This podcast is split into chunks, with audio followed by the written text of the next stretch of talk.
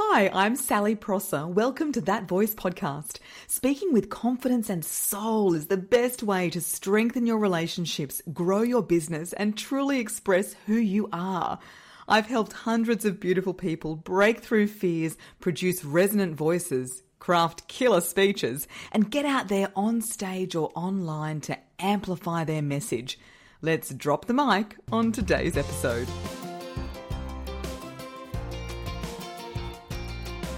Hello, welcome back to That Voice Podcast, episode 163, How to Project Your Voice.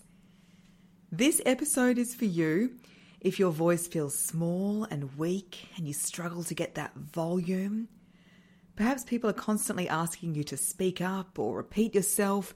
Maybe in groups you're not being heard, around meeting tables you're not having influence, because if people can't hear what you're saying, there's no chance they're going to understand what you're saying, let alone be moved by it. This episode is also for you if you experience any pain or discomfort in your throat after projecting your voice or just at the end of the day. Write this down. Good voice projection equals good voice protection. And this is so important. Pretty much anyone can scream, and this is not great for the voice. If you've ever been to a concert or a sporting match and had a bit of a sore throat the next day, you will know what I mean. If you experience this often, like you get a sore throat after a day of running training or even just after a week at work, especially if you compete with other noises, like in a warehouse or a factory or outside in a busy area, this is concerning. It might not seem like much of a big deal now. In the future, it may be. Ongoing soreness, tension, and a little pain in the throat is a sign of poor vocal production. You are potentially placing brute force on your vocal cords. And if this continues, if you're privileged enough to get to your 60s, 70s, 80s and onwards, you may not have a voice at all. And I know this from clients who've reached out to me. Losing your voice is debilitating and it really limits your quality of life. And this is why investing in taking care of your voice should be a must. Think about how your life would be affected if you weren't able to make sound. I've had clients not able to speak to their kids or grandkids on the phone because they can't make sound. Unable to participate in family dinners and brunches because they can't be heard from across the table. I can present a workshop all day projecting my voice. I can speak on coaching calls for 8 hours. And while I do give my voice hydration and rest, after all that, I never feel any pain. And that's because I use the technique I'm going to take you through today. If health is important to you and your voice isn't strong and resonant and pain-free, investing in voice coaching should be a given. If you go to the dentist, if you go to the gym, if you watch your diet, are you also taking care of your vocal health? Good voice projection is voice protection. And poor voice projection is, what can we say? Vocal health rejection. There you go. There's a bit of rhyme for you. Now, have you downloaded my free Pep Talks in Your Pocket? The Pep Talks in Your Pocket are audio tracks and they cover exactly what you need to hear before speaking. And tracks 2 and 4 are the ones that especially will help with your projection. I'll link to it in the show notes and you can download these onto your phone and you'll have them ready to play before your next speaking thing. So in order to project your voice, you need to know how you produce your voice. How do you make sound? And when we talk about projection, it's not the nicest word, is it? Reminds me a bit of projectile vomit or projecting your feelings all over someone. It can be nicer to think of it in terms of carrying power.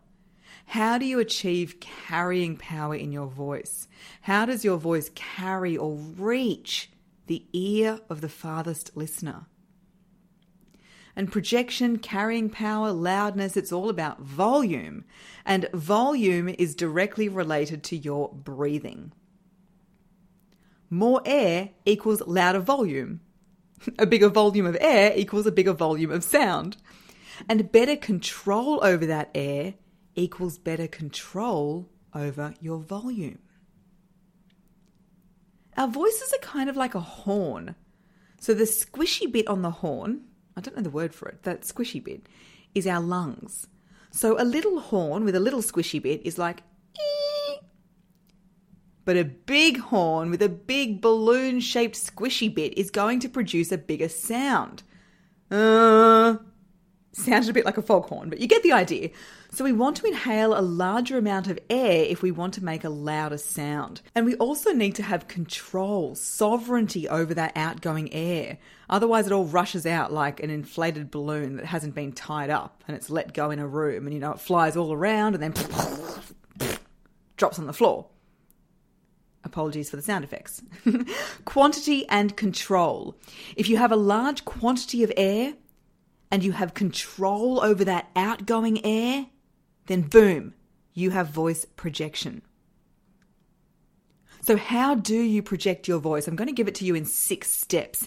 And if you want more and you want me to hear your voice, join Soul Speakers. There are a bunch of resources on this, and I can give you direct feedback on your vocal production in our monthly live coaching calls. Hearing how to do it is a lot different from actually doing it with the guidance of a professional. So if you enjoy the podcast, take the next step and join Soul Speakers. The link is in the show notes. Okay, 6 steps to project your voice. Step 1, relax your body. Tension is the enemy of projection. So roll your shoulders, twist through the middle, shake your hands, stretch your neck, calm your body.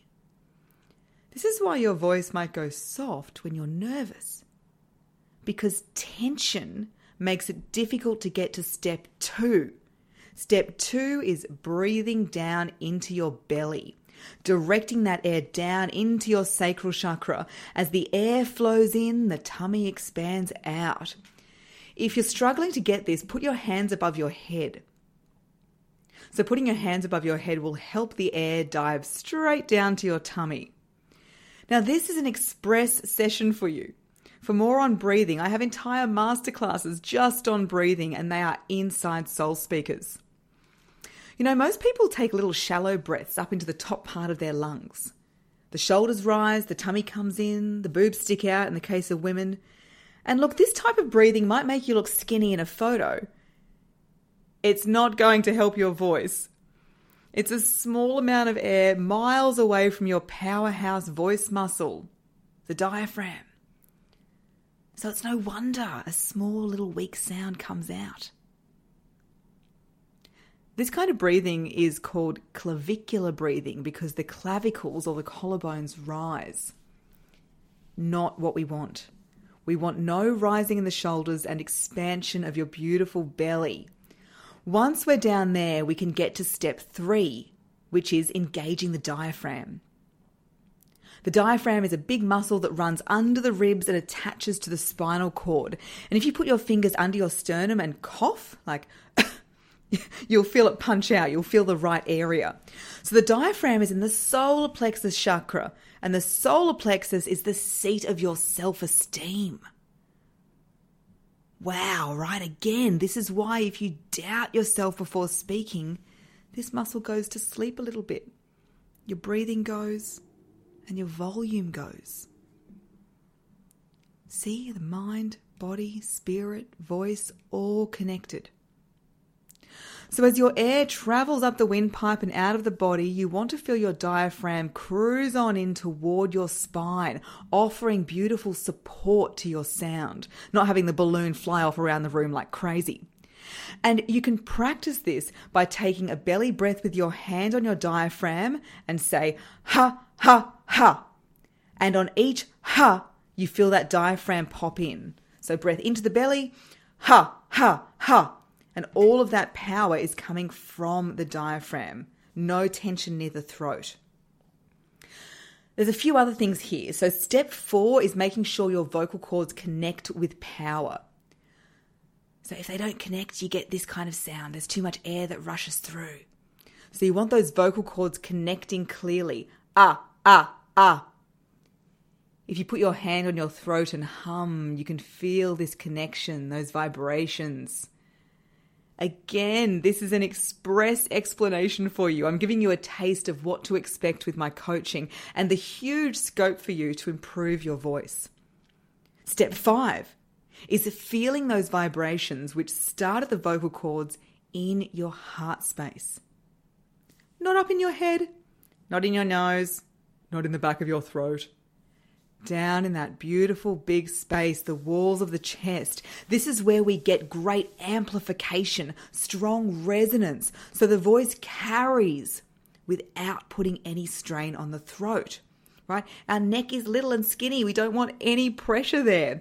All the power is from the diaphragm and the resonance is in the heart space.